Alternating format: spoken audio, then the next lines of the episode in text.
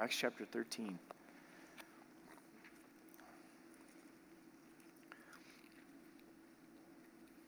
If you don't have a Bible, there's some Bibles uh, in the back. You can pick those up at the door and feel free to keep one. As you turn to Acts 13, also uh, look in the back of your Bible and your maps. Most of you should have a map in the back of the Bible. I think all Bibles come with a brief set of maps. And you'll find Paul's first missionary journey. It might say Paul's first and second and be color coded. but if you can find that map, it'll really help you tonight. So you'll see that Paul, if you're, how many of you are looking at a map right now? Did you find it? Okay, we'll, a few more minutes. Anybody not found it? Yeah, you can have mine. So if you need to run to the back and get a Bible, it's okay. You're not going to get scolded or anything or called out. So if you're looking at a map, Antioch, which is northern Syria, is where Paul's going to start on his missionary journey, and we're going to read this tonight. And then he'll go to Cyprus, which is an island there just off of Antioch, visit two cities, and then goes what's to modern day Turkey and ends up in another Antioch, but at two different Antiochs one Antioch in Syria and one Antioch that's there in Turkey. So that's the section that we'll be covering tonight. So, Acts chapter 13. Let's pray together. Fathers, we open up our Bibles and our hearts, we see how Paul was moved by God and Barnabas, and they took a step of faith. Lord, we desire for our lives to be fruitful for your kingdom. We want to be in love with you and hear your voice. Lord, for those steps of faith that you're encouraging in our lives, may your spirit speak loud and clear. Would you bless this study? In Jesus' name, amen. Let's actually look at verse 25 of chapter 12 and then we'll head into chapter 13. It says, And Barnabas and Saul returned from Jerusalem when they'd fulfilled their ministry, and they also took with them John, whose surname was Mark. They had been given the task to take a special offering to the church in Jerusalem. So they fulfilled that task. Now they come back to Antioch with John Mark. And we're going to see John Mark become a player in this story. So, verse 1 now, in the church that was at Antioch, there was a certain prophets and teachers Barnabas, Simeon, who was called Niger, Lucius of Cyrene. So, Simeon may actually be the man who carried the cross of Jesus Christ. Niger literally means black, so he was probably African American. And we know the man that carried the cross of Jesus Christ was from the Africa region. So it's a real diverse group of leadership here in Antioch. You may remember back to chapter 11 where we saw the birth of the church of Antioch. And these men are, are listed. And then Maon, who had been brought up with Herod, Herod the Tetrarch, and Saul. So Maon was raised with Herod, and this is Herod Antipas, who actually beheaded John the Baptist. If you were here last week, Kent talked to us and exposed us to the variety of Herods throughout the Bible. Herod is a title that's given to a leader. So this is Herod Antipas who beheaded John the Baptist, and we find a man growing up with Herod, but deciding to be the disciple of Jesus Christ. Haven't you found that to be true inside of families? Inside of friendships, you might have a group of friends and they're all going down this road of destruction, like Herod Antipas, and then one decides, no, I'm going to be a follower of Jesus Christ. Or you might have a, family and there's a group of kids and they're growing up with the Lord, and then one decides that they don't want to walk with the Lord. So this man, Maon, seems to be plucked out of a dark place and now is a leader in the church. And finally, you have Saul. And they're all gathered together. Notice what they're doing in verse 2. And as they ministered to the Lord and fasted, the Holy Spirit said, I think this is significant because it shows that leadership in the church, there's a plurality. And I'm so thankful for the group of pastors that we have here at RMC because it's never to be on one person's shoulders, one man's shoulders. And these men here are coming together in the unity of the Spirit. I'm so thankful for how God has blessed us with a team of pastors here, and it's a joy to be able to, to serve with them. But then we also find that these men are in love with Jesus Christ.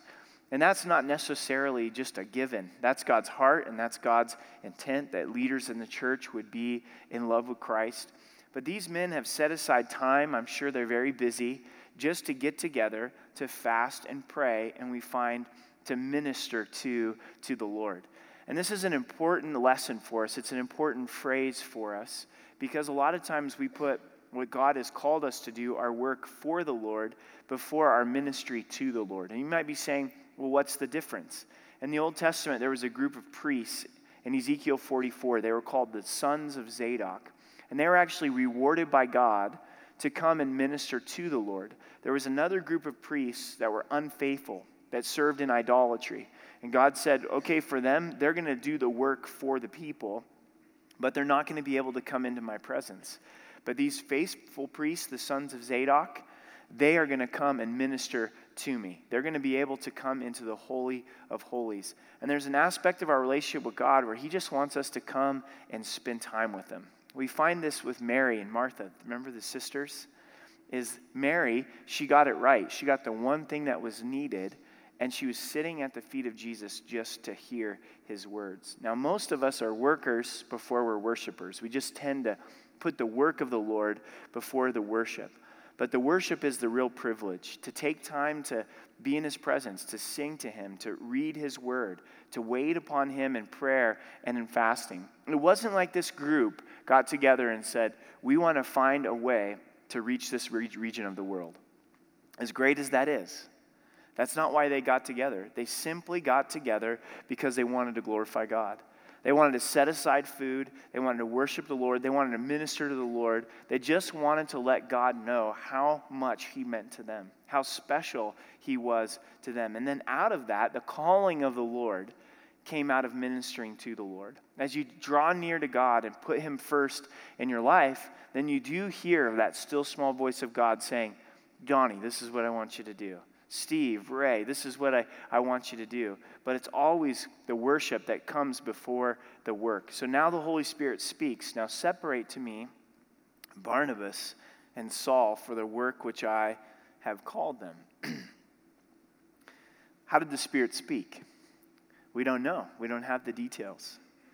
Most likely, it probably wasn't an audible voice. We don't see that in the book of Acts where the Spirit is speaking with an audible voice. It, it could have been. Most likely, as these men were praying, they all had a similar thought. It was all upon their hearts that, hey, I think it would be a good thing for Barnabas and Saul to go out together. They've already, not like go out like that together, but not to go out together, but to serve the Lord together. That didn't come out right. Did you guys even catch that? You caught that, didn't you? To serve the Lord as a missionary team together. And they're like, yeah, this is the Lord and this is the Spirit. And this is God's call in our lives. It's also going to be confirmed by other godly men and women, isn't it? Is they're going to begin to say, yeah, that resonates me with me. The Holy Spirit is speaking to that in my heart as well. And then notice what is said about them separate to me. Paul and Barnabas' life, Saul is also called Paul, as we'll see in a few more verses. God wanted all of them. Separate unto me these two men to the work that I have called them. And this is really important in our lives, is to know what God is calling. What is the Holy Spirit calling you to do? There's more needs than any of us could ever meet. Even inside of this church, there's more needs than could ever be met. Jesus didn't live his life and his ministry based on needs. He lived it out of obedience to the Father.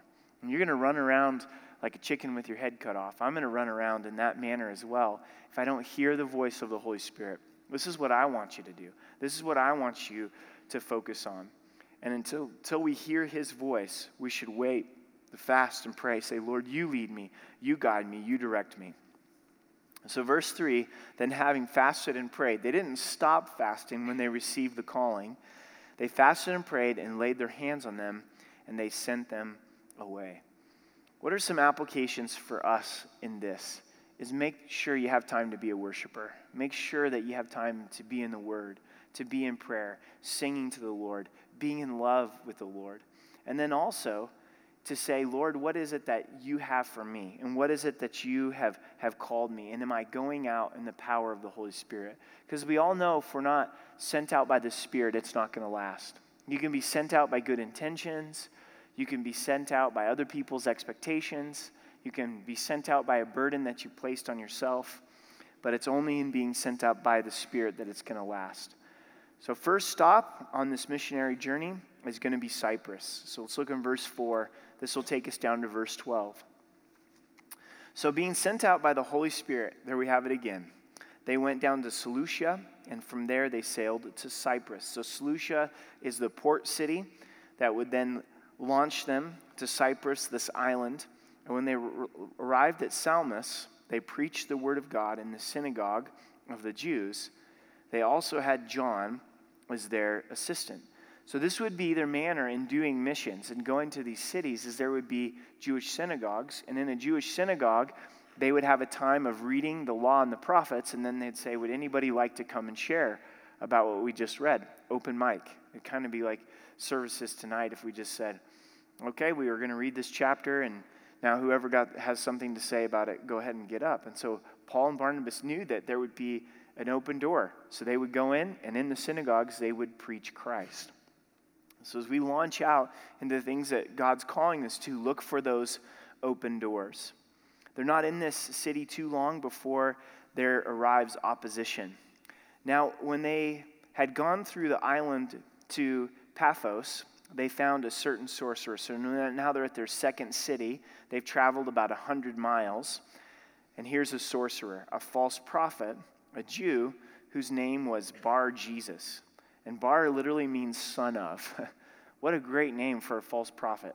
This is the son of Jesus, and he is a false prophet. Instead of following in the footsteps of Christ, he was leading people astray through witchcraft, through sorcery.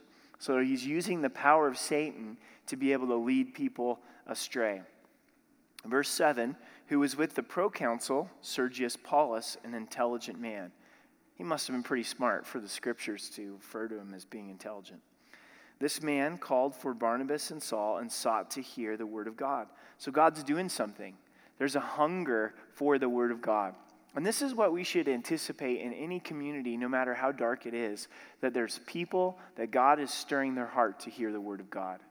That there's a hunger for the word of God, because there's nothing like God's word. There's nothing like God's love and his kindness. So this meeting is being set up in verse 8. But Elymas, the sorcerer, sorcerer for so his name is translated, withstood them, seeking to turn the proconsul away from their faith. Anytime there's an open door, there's also going to be resistance. The proconsul is the governor of the region. He's the one that Rome, the Senate of Rome, has said he's going to be in charge of this island, Cyprus. This is a big deal. He's wanting to hear the word of God. It's a divine appointment. But now you've got this sorcerer this demonic man who is resisting them. And Spurgeon puts it this way that anytime there's going to be an open door to the Word of God, there's also going to be resistance, but to not be afraid, because it's like flying a kite in the wind. The resistance is a big part of that kite being able to go up into the sky. And God often uses the resistance to show his glory. You're going to experience resistance inside of the open door. In fact, if there's no resistance, you've got to wonder is this truly an open door? So Satan's going to come and attack when those open doors come. But notice the power of God. God is much stronger. In verse 9, then Saul, who is called Paul. So now we find this transition where he's receiving this new name. And as you study the scriptures, God oftentimes will change someone's name because he's changing their character. Saul means requested. That's a great name, isn't it? I'm requested. I've got a lot of friends on Facebook. You know, I'm, I'm, that's a good name. I'm going to name my son Requested. And then, what does Paul mean? It means little, not too impressive. And that's the transformation that God did in Paul's life from taking him to a place of pride to a place of humility. Notice he's filled with the Spirit. So he's sent by the Spirit, but he's also filled by the Spirit, and he looked intently at him. How might this play out in our lives? So the Spirit of God begins to nudge us and say, okay, it's time to go. I'm, I'm leading you to do this thing. The Holy Spirit has set you apart. You need to go talk to your neighbor across the street. You need to go serve the fourth graders, be a junior high leader, go in the mission field. Who knows, knows, knows what it is? Okay, Lord, I'm going to go. And you start to go, and then you listen to the voice of the Holy Spirit in the midst of the endeavor that God's called you to. Has He called you to something inside of your family, with your kids, with your spouse? What's the Spirit of God saying? That's so important. The Spirit's alive and well. This book of the Bible that we see and that we study It's the testimony of the power of the Spirit. You don't have to fear the Holy Spirit. What is it that the Holy Spirit's saying to you tonight? What situation are you in? What questions do you have? What are you confused about? Where do you need encouragement and challenge? And listen to that.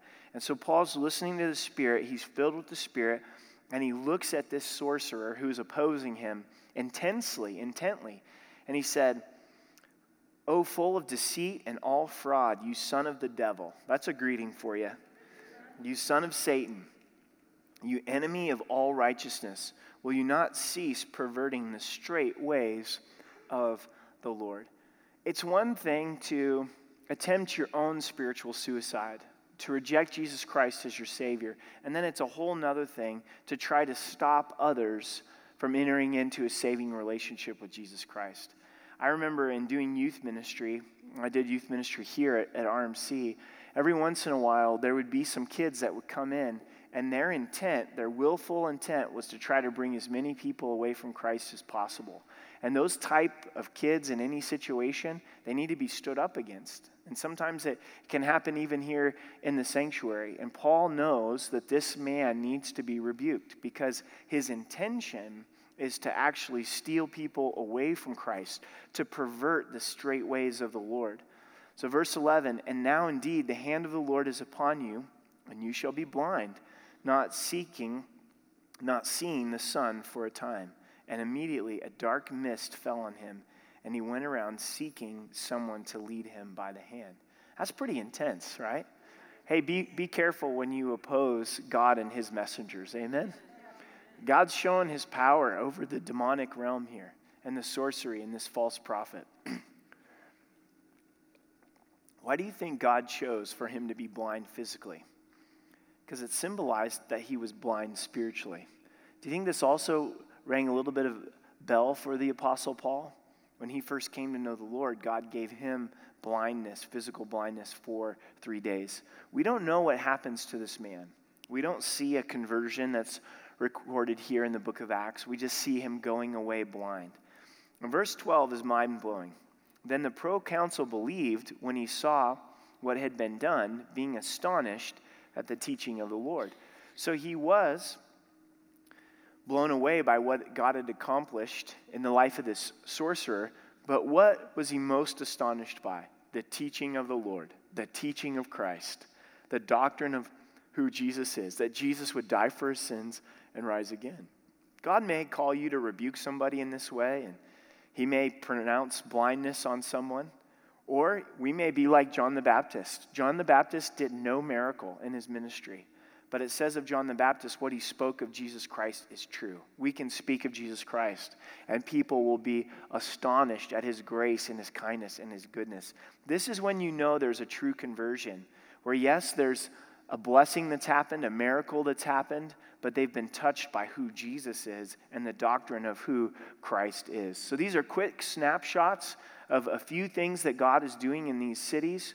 And now Paul's on the move again. He's, he's moving off of this island of Cyprus. Verse 13. Now, when Paul and his party set sail from Paphos, they came to Perga in Pamphylia, and John, departing from there, returned to Jerusalem. So now they land on the other side of Cyprus, which is modern day Turkey. They came to Perga in the region of Pamphylia. If you're still got a finger on your map, you can look where we're at. We've just gone off of the island of Cyprus. And what happens here? If you're a student of the Bible, pay attention to this because John Mark, he departs. He decides to go back to Jerusalem. Now, John Mark's going to go on to write the Gospel of Mark, and he's a real pillar in the faith. But why did he depart? Why did he leave? Did he get some news back home that somebody was sick and he needed to go back? Was it too difficult? Was it was it too hard? Did he get freaked out by the sorcerer? We don't know. We just know that he departed. And why is this significant? Because as we'll study in a few weeks, on the second missionary journey, Barnabas, whose name means encouragement, he wants to give John Mark a second chance. And Paul says, Not on your life. I'm not going to do it he wasn't faithful. We're only going to take someone who's faithful. And this great team, Paul and Barnabas, at this point divides over John Mark and whether he can come on the missionary journey. So, verse 14. But when they departed from Perga, they came to Antioch in Pisidia. So, this is the second Antioch, but it's different. It's not the Antioch in Syria, it's the Antioch in Turkey. If this isn't confusion enough, in fact, there was seven Antiochs in this region.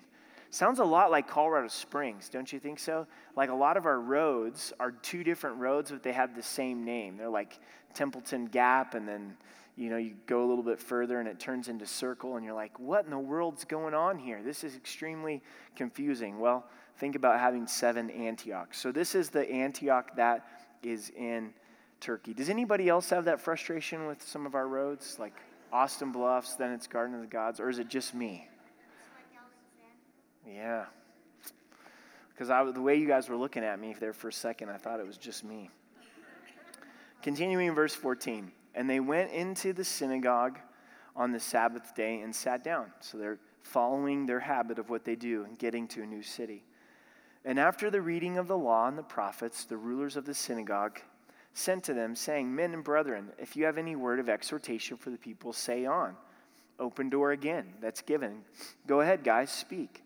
Then Paul stood up, motioning with his hands, Men of Israel, and you who fear God, listen. So he's addressing two groups of people. The first is men of Israel, Jews. The second would be Gentiles who are interested in the one true living God. The Gentiles who are there and part of this synagogue service. What he now begins to show is how God all along was leading Israel to a Savior. For verse 17.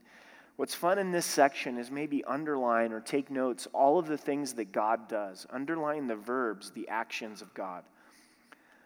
The God of this people, Israel, chose our fathers and exalted the people when they dwelt as strangers in the land of Israel.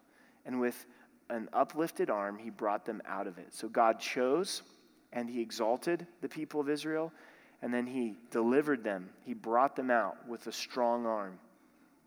Now, for a time of about 40 years, he put up with their ways in the wilderness. Don't you like the way that's worded? The time in the wilderness was a time of disobedience, a time of doubting, and God was patient with them. He put up with them.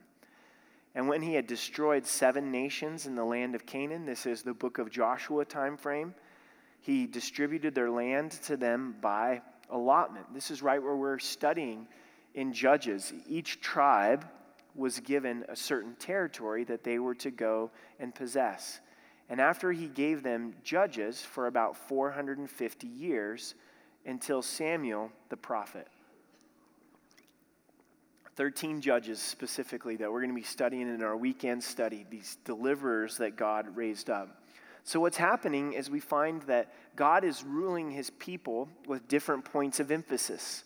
We find the giving of the law with Moses, we find the giving of the promised land with Joshua. We find these gracious deliverers that God raises up. And each time we find the children of Israel rejecting God's leadership. And ultimately, it's expressed in verse 21. And afterward, they asked for a king, so God gave them Saul, son of Kish, a man of the tribe of Benjamin, for 40 years. God will confirm our decisions. If you don't want his leadership, his lordship, his rule in your life, and you say, I want these kings that everybody else has, we want to be like the other nations, was the reasoning for Israel, then God says, okay. Interesting that God gave them Saul because it's exactly what they were asking for. Sometimes God gives his people a leader that they deserve to be a reflection of their very own hearts. Because Saul was not a good leader for the children of Israel. In verse 22, and when he had removed him, he removed Saul, he raised up from them David as king, to whom also he gave testimony and said, I have found David, the son of Jesse, a man after my own heart, who will do my will. Again, the action of God. God removed Saul. God raised up David. God found a man that was after his own heart, the shepherd boy who was out in the fields. Samuel had the task of anointing the new king. He comes to the sons of Jesse, to the oldest. Eliab is strong, tall, dark, handsome, intelligent. Samuel's singing, he's going to be a great king. This is exactly who the Lord would have. God says, Nope, not my choice. Went through all the brothers. Not my choice, not my choice. Finally, like Samuel's going, Do you have another son? Oh, yeah. He's the young Rudy boy, the red haired boy out in the fields. He wasn't even called to this monument occasion, he wasn't even considered to be a candidate. He wasn't asked to throw his name into the hat. So here comes David, and God says, Yeah, this is my man, because he was a worshiper. He was a man after God's own heart. You may be familiar with the story of David. David had many flaws, didn't he? Many sins. But in the midst of all of that, he was a man after God's own heart. He was a worshiper of God.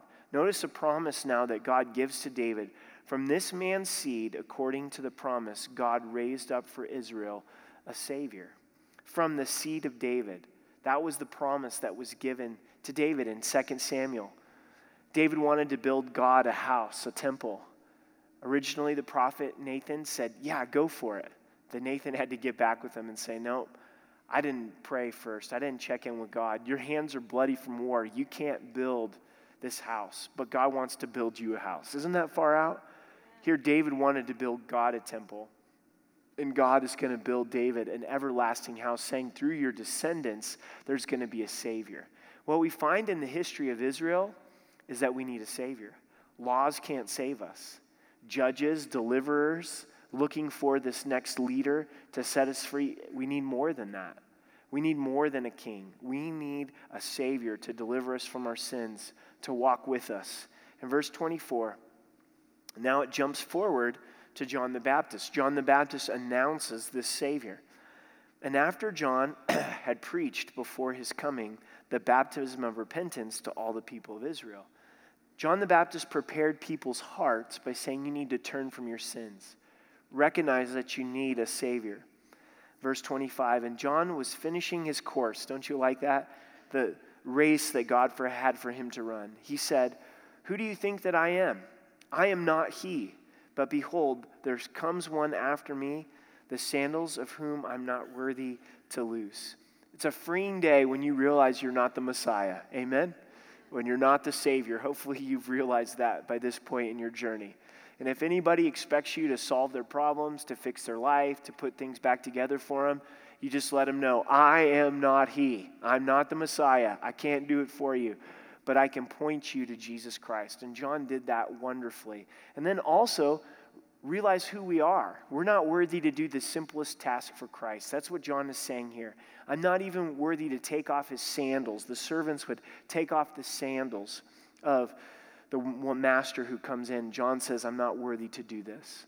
In verse 26, men and brethren, sons of the family of Abraham, and those among you who fear God, to you the word of this salvation has been sent. God has given you the gospel, He's given you the good news.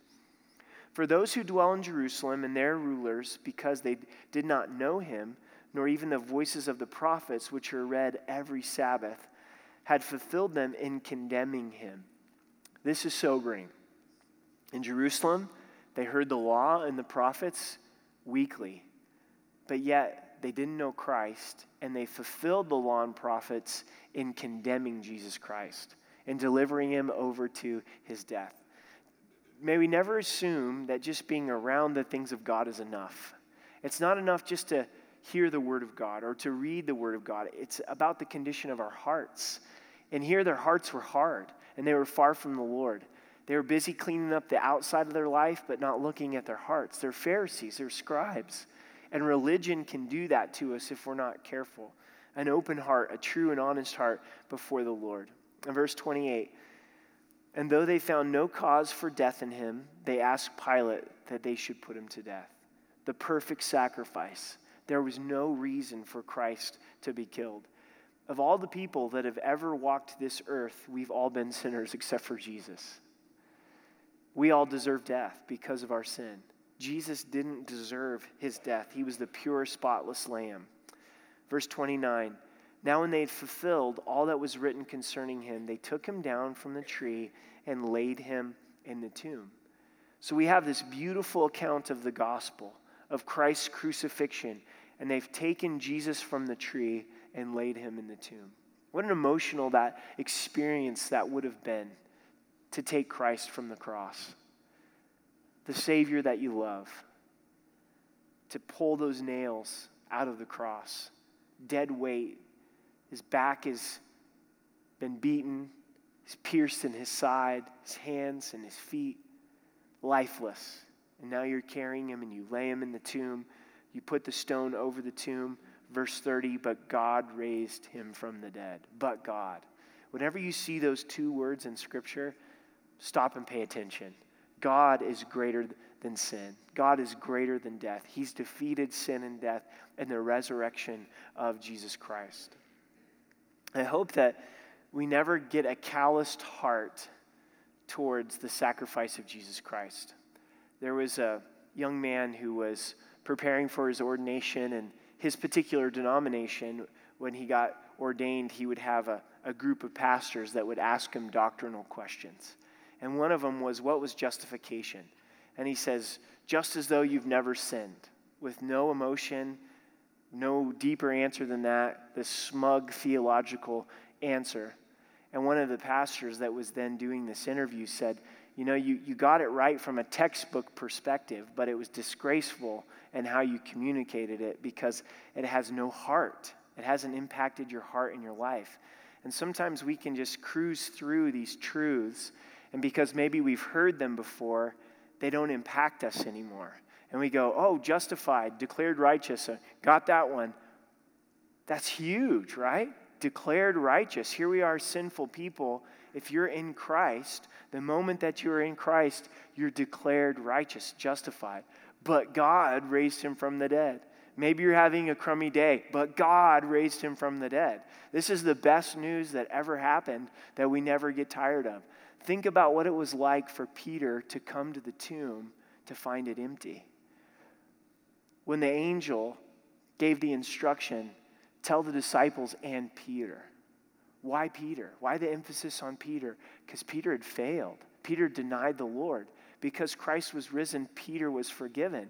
For Mary Magdalene, this woman who was possessed by demons. How scary that would have been for her. Christ had delivered her. She was so moved by Christ that she couldn't leave the tomb. And Jesus is risen, and she encounters the risen Savior. Because Christ is risen, we're forgiven. We're going to heaven. And we don't have to go through any day of this life alone. But God raised him from the dead. Amen? Amen. So, verse 31 he was seen for many days by those who came up with him from Galilee to Jerusalem, who are his witnesses to the people. This is prior to his ascension, after his resurrection. And we declare to you glad tidings, that promise which was made to the fathers. So he's speaking to people that are familiar with the Old Testament, and he says, We're declaring to you good news. Never forget that, that Jesus Christ invading your life by surrendering to the gospel, it is absolute good news.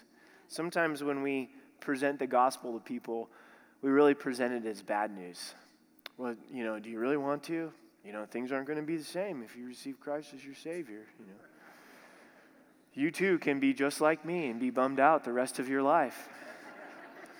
Welcome to the lemon sucking club, right? It's good news. We should never forget that. It's glad tidings. That's what Paul declared. I'm sure he declared it with a smile on his face. Verse 33 God has fulfilled this for their children, in that he has raised up Jesus, also is written in the second psalm. If you want to study this further, go back to these sections in the Old Testament where Paul is quoting from, and you'll see an impactful message about Christ.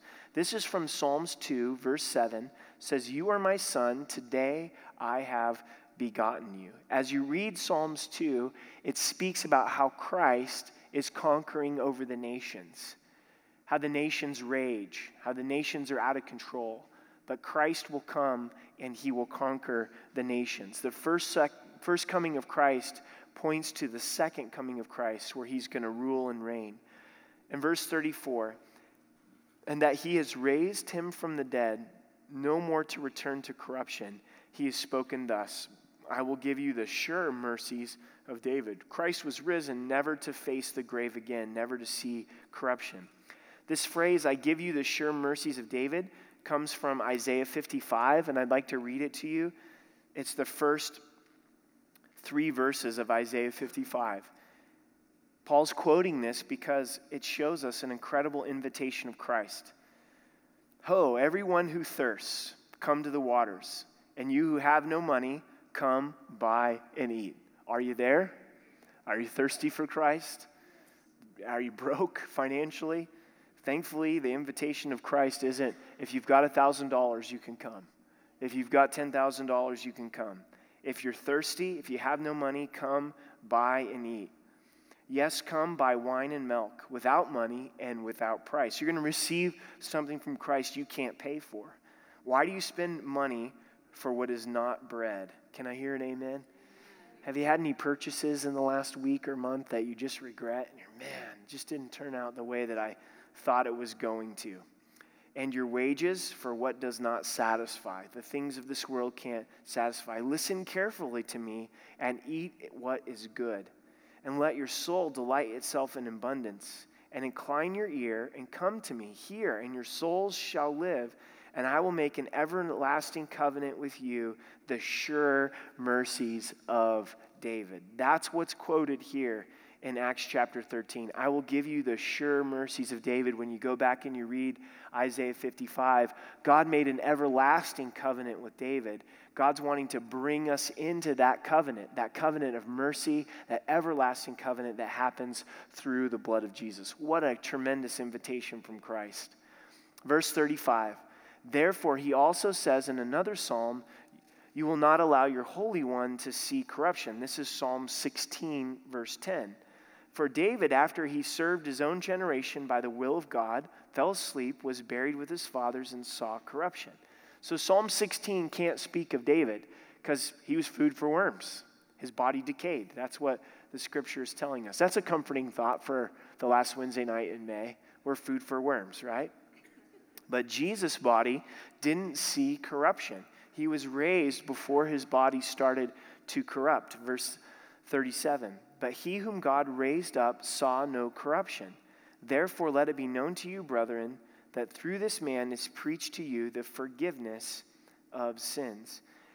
As Psalm 16, verse 10, is quoted, as you go on to the next verse, verse 11, it says, In your presence is the fullness of joy. Have you found that to be true? So Jesus died and was risen to never see corruption in his body so we could have forgiveness of sin so that we could be in his presence. And in his presence, joy is fulfilled. It's the fullness of joy. So now here comes the invitation. It's the point of decision. Let it be known to you, brethren, that through this man, through Jesus, is being preached to you the forgiveness of sins. All of your sin, past, present, and future, can be forgiven in Jesus Christ. And by him, everyone who believes is justified from a few things, from all things. Aren't you thankful for that? He who believes is justified, for which you should not be justified by the law of Moses. This phrase, just as though you've never sinned, declared righteous by God. How does it happen? As you believe in Christ. It's His blood that covers our sin. In fact, it washes away our sin. And it can't be done by the law through Moses, only through Jesus Christ. Works, rules, regulations, they're never going to bring you to Christ. Let's take three that are really good swimmers and put them all in Orange County and say, All right, I want you to swim to Hawaii. And inevitably, of those three swimmers, one is going to be an even better swimmer, maybe an Olympic swimmer. He or she's going to go farther than the other two, but guess what? They're all going to drown. There's no way they can swim all the way to Hawaii. There's no way that you can be justified by your works, only by Jesus Christ. May God tonight, if you're a believer, just remind you that you're declared righteous by the Lord. Because Satan's the accuser of the brethren isn't he? And a lot of times, we're not wearing the truth of justified, we're not walking in the label of justified. We're believing the lies of the enemy about ourselves, of failure. Oh, how can God forgive you? You did it again. Loser. And that's what we're walking around in. And that's what Satan always wants to project on us. And you need to know through the power of believing in the blood of Jesus that you're justified. One of the things that has been refreshing to me in this last week is to think about how opposed we are to God before we know Christ, and then by simple faith in Jesus Christ, the moment that we believe in Him, we repent and believe, God pours out His favor on us. Now, if you're like me, most of the time, if somebody has hurt me really deeply and they apologize and they say that they're sorry, it's really hard for me to just turn on the favor button and just go, whoa, oh, you know. Here it is, like, yeah, you know, it's like, I'm going to warm up slowly. You know, I'm going to come back very slowly in this, this, this process. And that's not what God did. It's like crazy grace. Totally opposed to God. God's like, you're my enemy. And then all of a sudden we repent and believe in Jesus Christ. And God's like, that's my boy. Yeah. You know, and you're justified. It's amazing truth that is given to us. Verse 40 Beware, therefore, lest what has been spoken in the prophets come upon you. So here's a warning out of Habakkuk 1 5. No, not a backache, Habakkuk 1 5. Behold, you despisers, marvel and perish, for I work a work in your days, a work which you will by no means believe, though one were there to declare it to you. So Paul's saying, you know what? Here I am, I'm the messenger of God. Don't be like this generation in Habakkuk who didn't receive even though it had been declared to them. we'll finish out here in the last 10 verses. A conflict arises. So when the Jews went out of the synagogue, the Gentiles begged that these words might be preached to them the next Sabbath. So there's some Gentiles that were there, and they wanted to hear more. Now, when the congregation had broken up, many of the Jews and devout proselytes followed Paul and Barnabas, who, speaking to them, persuaded them to continue in the grace of God. Isn't that interesting? You've got to be convinced to stay in the grace of God. There's something about us that wants to go back to the law, to think that we can earn or deserve our favor with God. And Paul's saying no. and Barnabas is saying, stay in the grace of God, continue in the grace of God. On the next Sabbath, almost the whole city came together to hear the word of God. So now we've got a revival taking place. There's a movement of God. The whole city of Antioch here in Turkey is coming out to hear the word. And when the Jews saw the multitudes, they were filled with envy, and contradicting and blaspheming, they opposed the things spoken by Paul. Envy is a powerful tool. If you've never realized that, we need to be careful of envy. They're going to come against Paul because of envy. They crucified Christ because of envy. Saul tried to kill David because of envy. Then Paul and Barnabas grew bold and said, It was necessary that the word of God should be to- spoken to you first, speaking to the Jews. The gospel comes first to the Jews. But since you rejected it and judge yourselves unworthy of everlasting life, behold, we turn to the Gentiles. Now, who judged them unworthy of everlasting life? They did. They did. They made the decision that they didn't want everlasting life. So, what does Paul do? He gets really bummed out and he calls for his mom. He says, Mom, there's some Jews up here that won't receive Jesus, and it's making me really sad. No, what does he do? He goes to those who want to hear. He turns to the Gentile, these non Jewish people. That's all that Gentile means. If someone's rejected Christ in your circle, don't just get discouraged. Look around for somebody who does want to hear.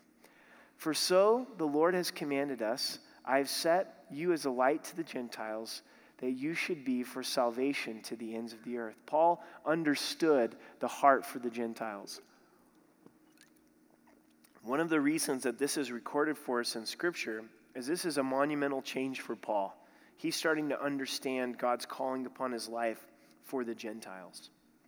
Verse 48 Now, when the Gentiles heard this, they were glad and glorified the word of the Lord.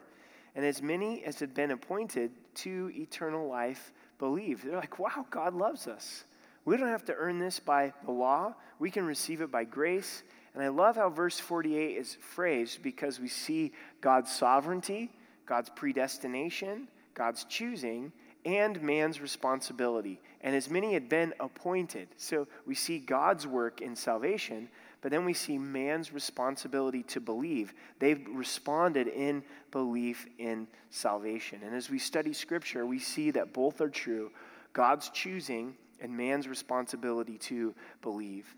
And the word of the Lord was being spread throughout the region. Don't you like that? That's what we pray for in Colorado, in our region, in all regions of the world, that the word of God would be spread. As you're watching the news and you see so much turmoil in Syria, in this region that we're studying tonight in our Bibles, and in Turkey, pray that the Word of God would be spread. The Word of God needs to be spread in that region tonight, just as much as when Paul lived, and pray for it for our own region as well. But the Jews stirred up devout and prominent women and the chief men of the city, raised up persecution against Paul and Barnabas, and expelled them from the region. They got the powerful players upset, and then consequently, Paul and Barnabas were kicked out. But they shook off the dust from their feet against them and came to Iconium. This is what Jesus taught them to do. If someone rejects you, then shake the dust off your feet and keep going. Go to the next city. And the disciples were filled with joy and with the Holy Spirit. So read ahead. Next week, we'll continue Paul's first missionary journey. Some application for us tonight is first, minister to the Lord. This whole chapter begins with ministering to the Lord.